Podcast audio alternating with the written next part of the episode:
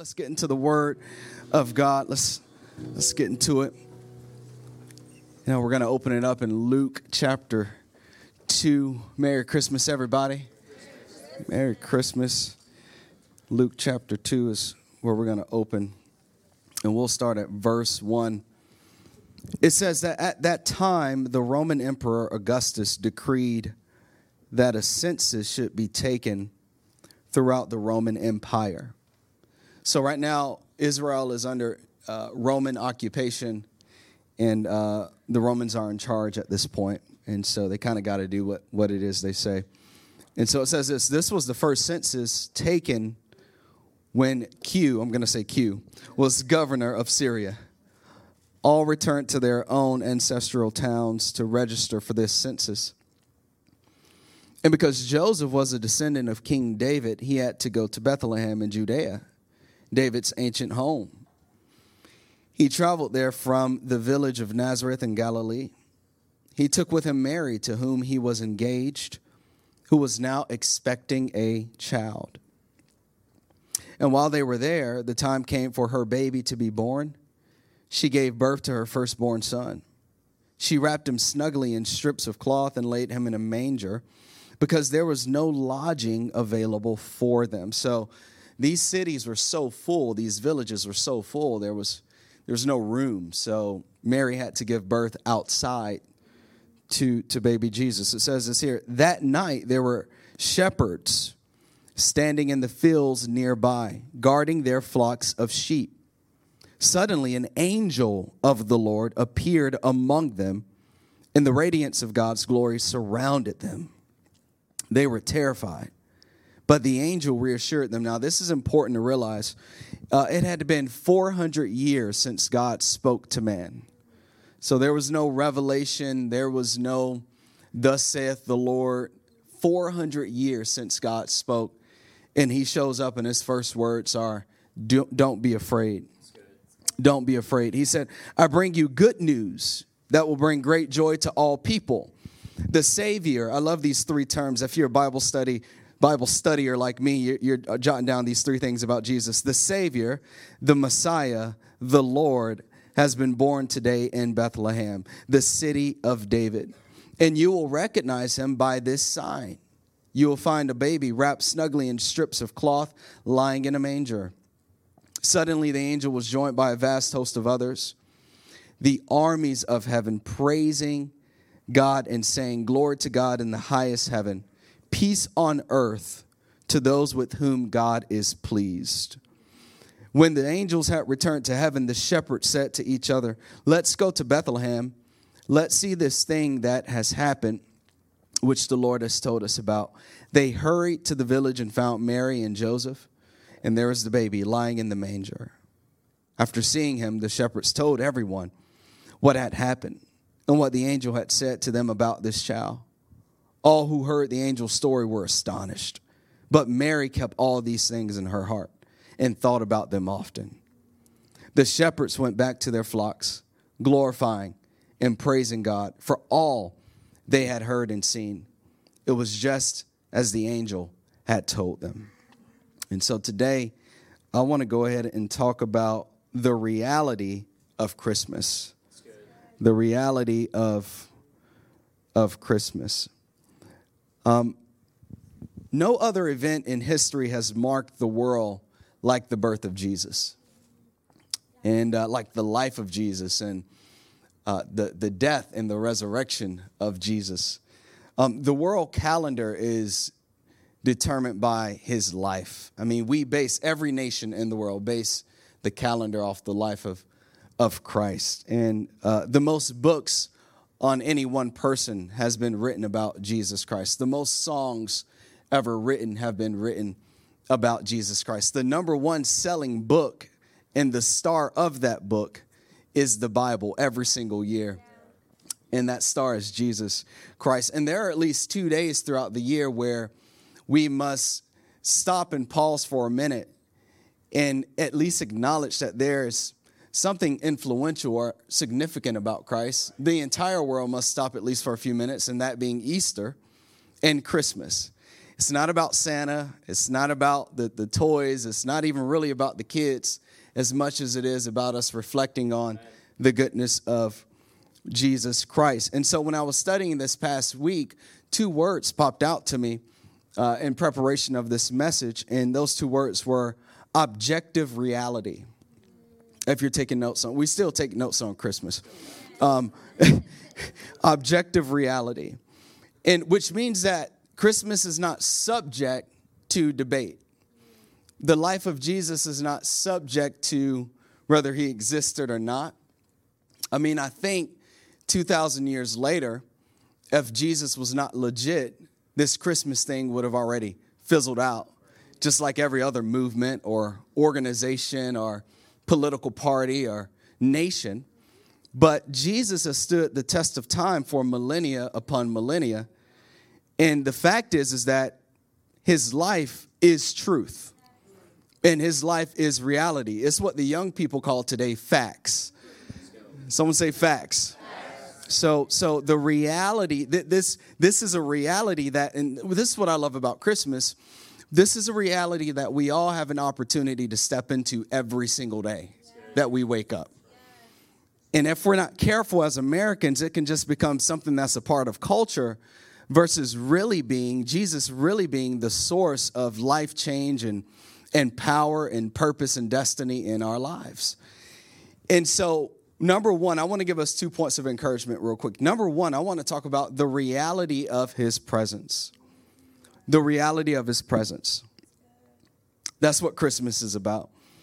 And in order for Jesus to have done all these amazing things, the only thing that can explain the works of Christ was the fact that God became human. God became human. It's a big time thought. When, when he was in the world, he had a lot of nicknames, but two really stand out to me.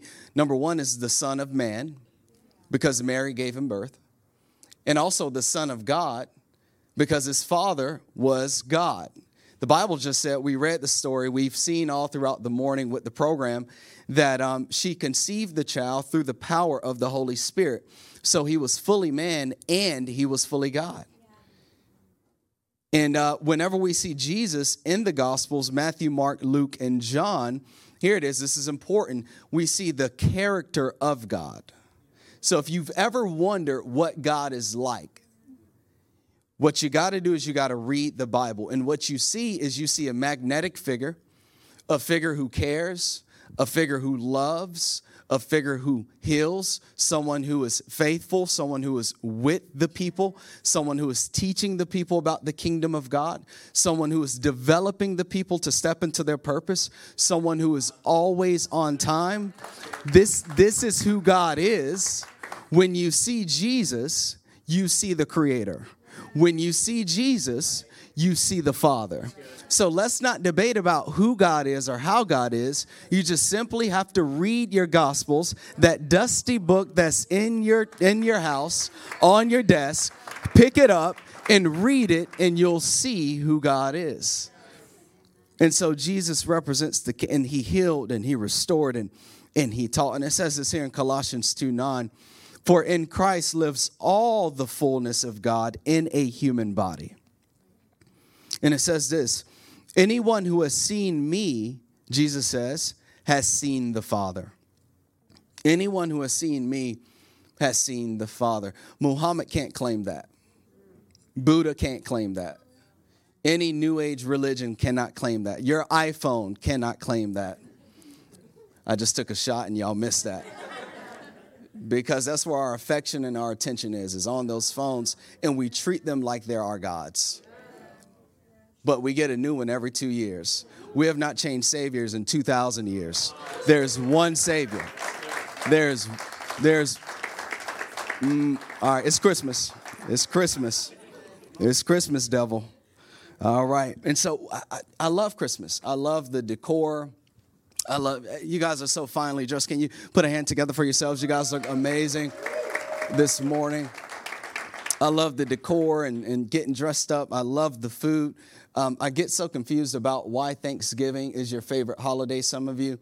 It makes no, you say, well, because I can be grateful on Thanksgiving. Look, it makes no sense. You get the same food on Christmas and you can be grateful on Christmas as well. So I don't know why thanks, you know, so Christmas is my favorite holiday. But my concern over the years is that we've sanitized Christmas. We've cleaned it up a little a little too much. And I, I enjoy all this. I'm, I'm, for all this, you know what I'm saying? But but but the reality is that Joseph and Mary were running out of time. And Mary was in labor and she was breathing and and, and uh, Lord knows I'm not a woman. I, have I've been I've been in the room with, with my wife who was giving birth, but I, I, don't know what that situation looks like. You know, I don't know what it feels like. But she was running out of time, and and they had nowhere to go, and there was no room. And then eh, they had a manger that they put Jesus in, and a manger is a feeding trough for animals. And I'm sure it was a little chilly outside the evening that he was born, and she wrapped him in cloth. It was messy. The reality is that Christmas, when Jesus was born, was messy. Someone say messy. messy. And much of our reality today is that some of us have come to church and we want to get into the songs and we love these classics and we want to lift our hands and we want to be happy. But the truth is, is that some of us are grieving right now. Some of us are grieving. Some of us are afraid right now. We, we, we're holding on to 2022 because we're afraid to step into another year of, of what we've been through this year, right? We're, we're grieving, we're, we're afraid. A lot of people are here tonight and you're alone. You're alone. Tonight you're going to go home and no one's going to be there but you. And you're alone and, and it's a little messy. It's a little messy right now. Some people are struggling because they've made a poor decision recently. And they're living in the reality of that poor decision. So I come to church and you guys are talking about the Savior and how great He is, but the fact of the matter is, is I feel far from God because of some of the poor decisions that I've made. In the beauty of Christmas, the reality, the truth of Christmas is that through all of that mess, in all of that mess, Jesus came and he was born in the midst of that mess. And the fact is, is that God does his best work in our mess. God does his best work in the darkness. When we're down and when we're alone, God is right there when you're alone. God is right there when you're grieving. God is God is right there. He was born in the midst of a messy situation and his presence is with you. Isaiah 7:14 says this, all right, then the Lord Himself will give you a sign. Look, the virgin will conceive a child. She will give birth to a son and will call him Emmanuel, which means God is with us. If you don't get one present for Christmas this year, remember this promise that God is with you. God is always with you. And I love this in Isaiah 43. Isaiah talked a lot about Christ 700 years before Jesus was born. He was a prophet he says this When you go through deep waters, I will be with you. When you go through rivers of difficulty, you will not drown. When you walk through the fire of oppression, you will not be burned up. The flames will not consume you. For I am the Lord your God, the Holy One of Israel, your Savior. What I'm catching in this text is that it's not a matter of if, it's a matter of when. So th- this is the, this is the bad news. You will go through the waters.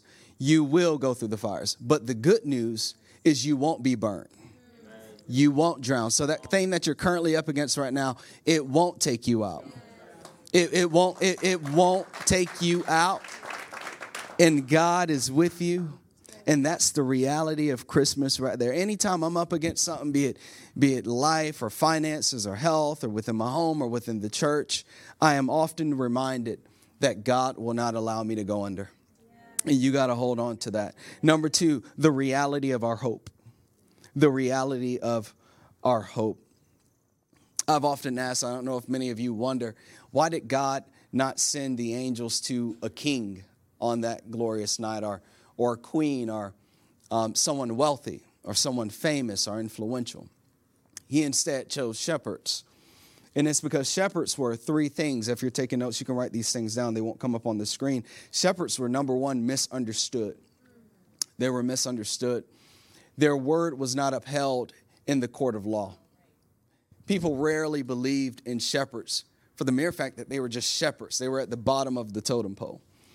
They were marginalized.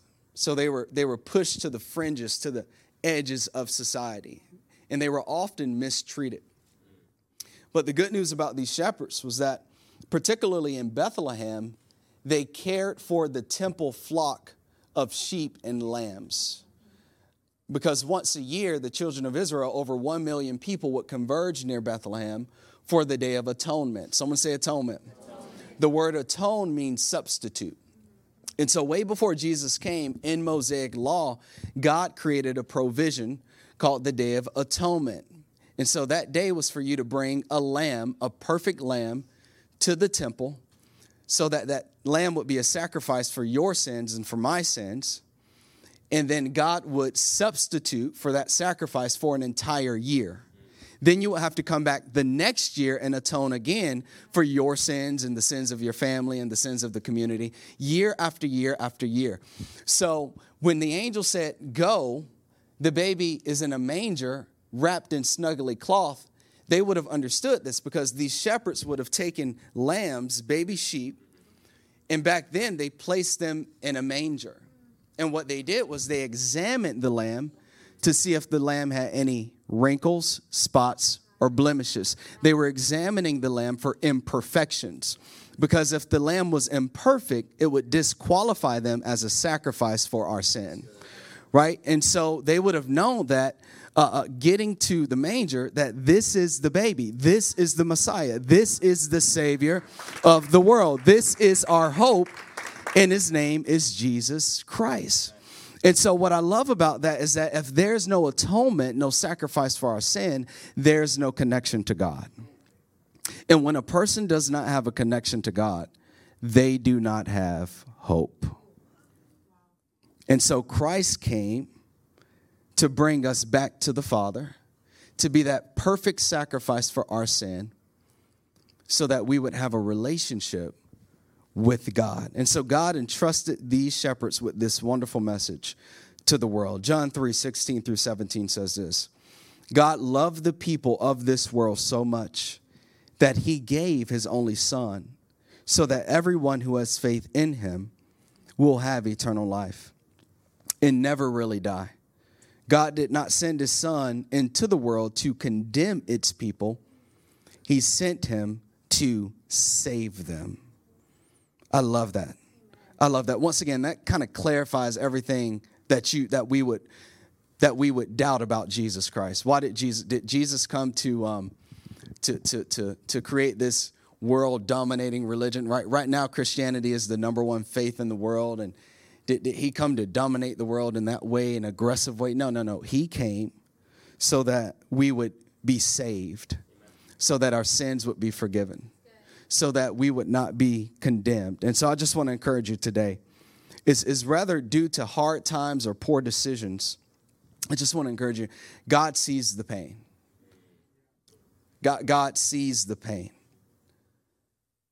The love of God. He, he sees your struggle because He loves you. He, he, he, sees, he sees the pressure that you're under. He sees it and He cares. He sees the loved one that you just lost. He sees that pain that you're carrying and, and how this Christmas is going to be a little darker than the ones in the past. He sees the sacrifice that you're making for your family, for your kids, for your spouse. He loves you. He saw those tears this past week. He saw that thought that you had about taking your life. He saw that. And when you thought that, he sent an angel to intercept that thought because you know Satan planted it. So he intercepted it, and that's why you're here today. It's because he's active. And when you read, did y'all just read the story with me? The angels and, and more angels and, and, and Joseph and Mary. God, there's a lot of movement when Christ was coming into the earth right? I don't know about you, but when I was coming to the hospital the room when my mom was about to give me birth, they ain't tell me no stories about angels. D- did you get angels came when you were about to be born? Only Jesus, because He's the hope of the world, and He cares, and He loves you, and He's working and He sees it. And He came to bring you back to your Father. That's what He came for. And so, simply put, go ahead and write this down or just take this in your heart. You can have hope because God loves you. And that word hope means an anticipation of good. You can have hope because God loves you. And He showed that love by sending His Son for you, not just for me, not just for the pastor, not just for what you would take as the super saint. I am no one special. I am normal just like you. I have struggles just like you. As a matter of fact, this message came from my heart. It was not really a heavy study. We all have struggles. We're all broken. We all need hope. And He came for you. He loves you. He is for you. He has a plan for you and your family and your children and your grandchildren. That's why the Lord came for you, for you to step in purpose, for you to walk in power, for you to walk in freedom. And He is still the hope of the world. No matter what that world says out there, He is still the hope of the world. And let's never forget that. You have to keep that hope fresh. You have to keep this thing, church, fresh because it's not a religion, it's a relationship with a man who is still alive and who is sitting on the right hand of God, interceding for you. He is still alive. He's looking at you right now. And he's saying, Have hope. I love you, and I'm for you. I love Jeremiah 29 11. Uh, we, we, many of us love this verse but what we have to understand about this verse is that this verse is talking about Jesus. Watch this. It says this here I alone know the plans I have for you. Plans to bring you prosperity. Someone say prosperity. Plans to move you forward and to fill your life with good things, is what God says. And He says this, and not disaster. Plans to bring about the future you hope for. You can have hope and Jesus is his name. Don't leave this room without getting a little bit of Jesus. We're going to give you an opportunity in about five minutes to give your heart and to give your life to Christ. I believe that the greatest gift that you can give yourself and the people you love this Christmas is a changed you is a person who has a relationship with the greatest gift I can give my wife and my kids this Christmas is a husband and a father who's going to continue to walk with Jesus. If you've been blessed, can you put your hands together for the word of God? Hallelujah. Let's stand to our feet. I, I want to pray a blessing over you, and then we're going to sing a song and give you an opportunity to come to Christ. Let's bow our heads. I just want to pray for you. Father, we thank you so much, Lord that you're so good. Once again, Lord, I thank you for the birth of your son. And I speak blessing over your people in the name of Jesus. Happy birthday, Lord. We love you today. In Jesus' name, amen. Amen.